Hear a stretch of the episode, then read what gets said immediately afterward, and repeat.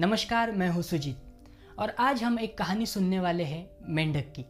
जी हाँ मेंढक की। बहुत समय पहले की बात है। एक सरोवर में बहुत सारे मेंढक रहते थे। सरोवर के बीचों बीच एक पुराने धातु का खंबा भी लगा हुआ था। जिस राजा ने उस सरोवर को बनाया था, उसी ने वो खंबा लगवाया था।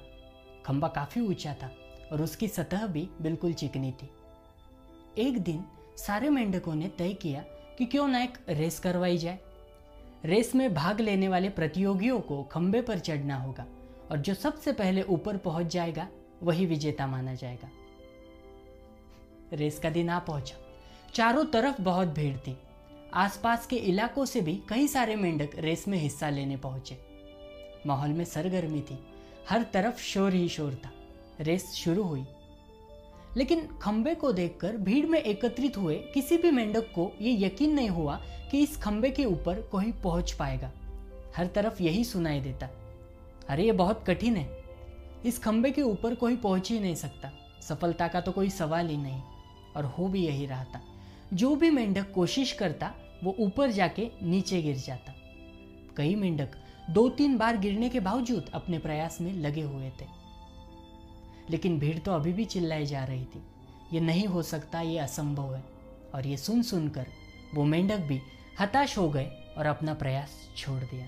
लेकिन उन्हीं मेंढकों के बीच एक छोटा सा मेंढक, जो बार बार गिरने पर भी उसी जोश के साथ ऊपर चढ़ने में लगा हुआ था और खंबे के ऊपर तक पहुँच गया और रेस का विजेता कहलाया।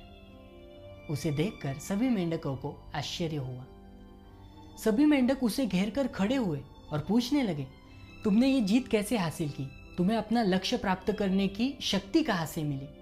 तभी पीछे से एक आवाज़ आया, अरे, उससे क्या पूछते हो? वो तो बहरा है।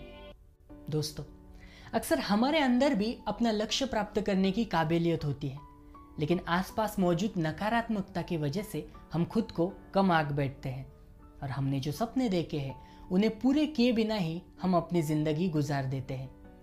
आवश्यकता इस बात की है कि हम हमें कमज़ोर बनाने वाले हर एक आवाज़ के प्रति बहरे और हर एक दृश्य के प्रति अगर अंधे बने तो सफलता पाने से हमें कोई नहीं रोक सकता। मिलते हैं और एक नई कहानी के साथ।